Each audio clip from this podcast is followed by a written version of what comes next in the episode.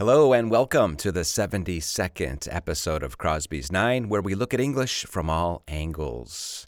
And this morning I was looking at some of the highlights of Soccer Bowl 81. Soccer Bowl. What are bowls, by the way? Bowls. You know, these championship games, in American sports in particular. Championship. Repeat, please, the word championship. Why is that a funny word? Championship. Well, because the S is pronounced like a C. We say championship. And it's like a final, right? A championship game is the final game. And in the United States, particularly at the university level, championship games are called bowl games. Bowl, like that thing we eat cereal out of. How do you spell bowl? B O W L. How do you spell bowl? B O W L. I'm going to continue to test you on your letters. So, again, championship games are referred to as bowl games, and particularly in the United States, universities, big colleges have these championship bowl games, which is the final game of the division or the final game of the year. And there are many. You have the Sugar Bowl, the Orange Bowl, the Cotton Bowl, the Fiesta Bowl, the Peach Bowl. Sugar Remember the word sugar. Remember that's pronounced sugar. So, anyway, it's really based on the first bowl game or the first stadium that held a bowl game, which was called the Rose Bowl.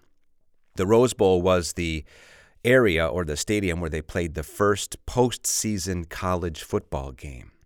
And since a stadium looks like a bowl, think about your favorite stadium. Think about your team's stadium. It looks kind of like a bowl, doesn't it?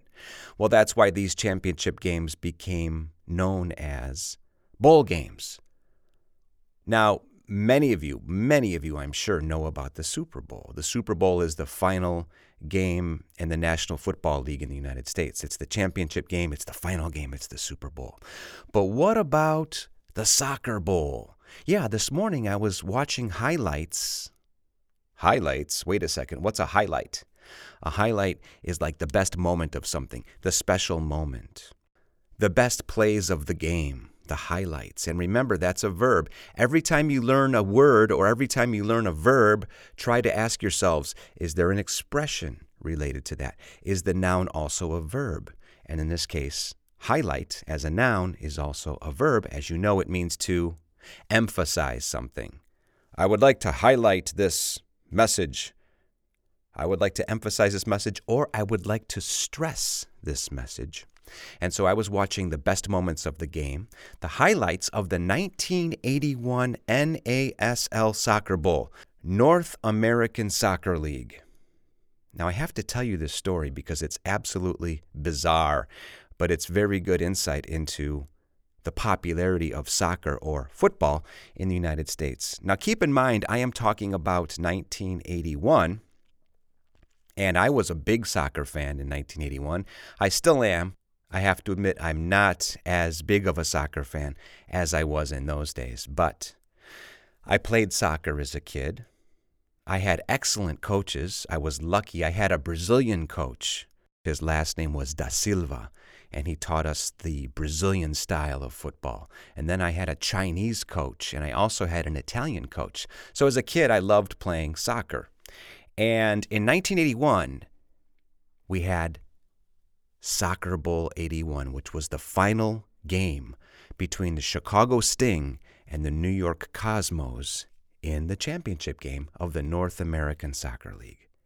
Now, in those days, those games were broadcast in Spanish primarily. In other words, soccer wasn't that popular or it wasn't popular enough to be broadcast on standard television. And so we had to watch these games on UHF channels. Remember the UHF channels? I don't know if you remember these.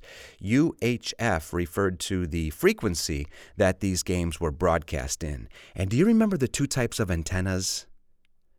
The two types of antennas that we would have on TVs. Can you repeat, please? Do you remember the two types of antennas we would have on our TVs?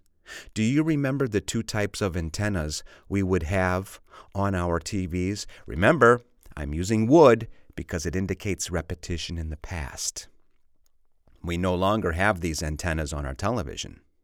I'm talking about the UHF antenna and the typical rabbit ears. Remember the rabbit ear antennas, the rabbit ears? Now keep in mind the word antenna here. Antenna, how do you spell antenna? A N T E N N A. Repeat, please. A N T E N N A. How do you spell antennas?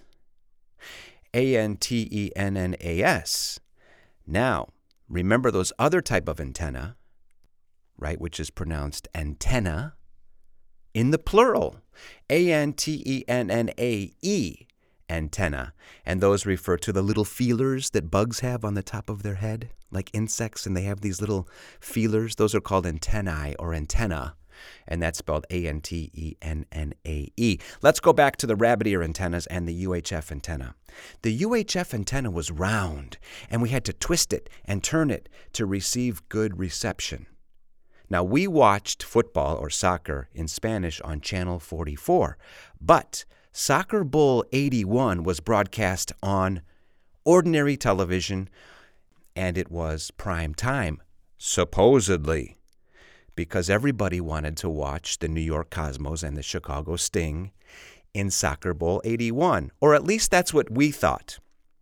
Because when my best friend, Brian, and I tuned in, remember the verb to tune in is to synchronize your television or your radio to a certain broadcast, when we tuned in at 8 p.m. to watch the final Soccer Bowl 81, guess what was on?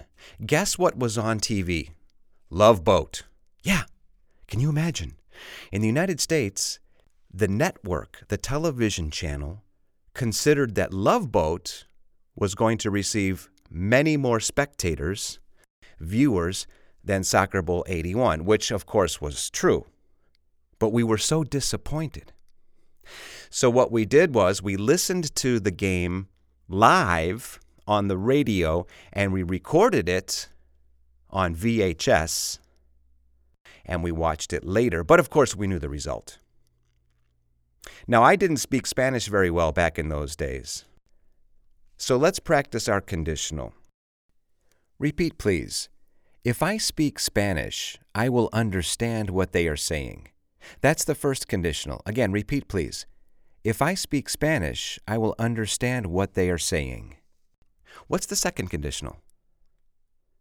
If I spoke Spanish, I would understand what they are saying. Right?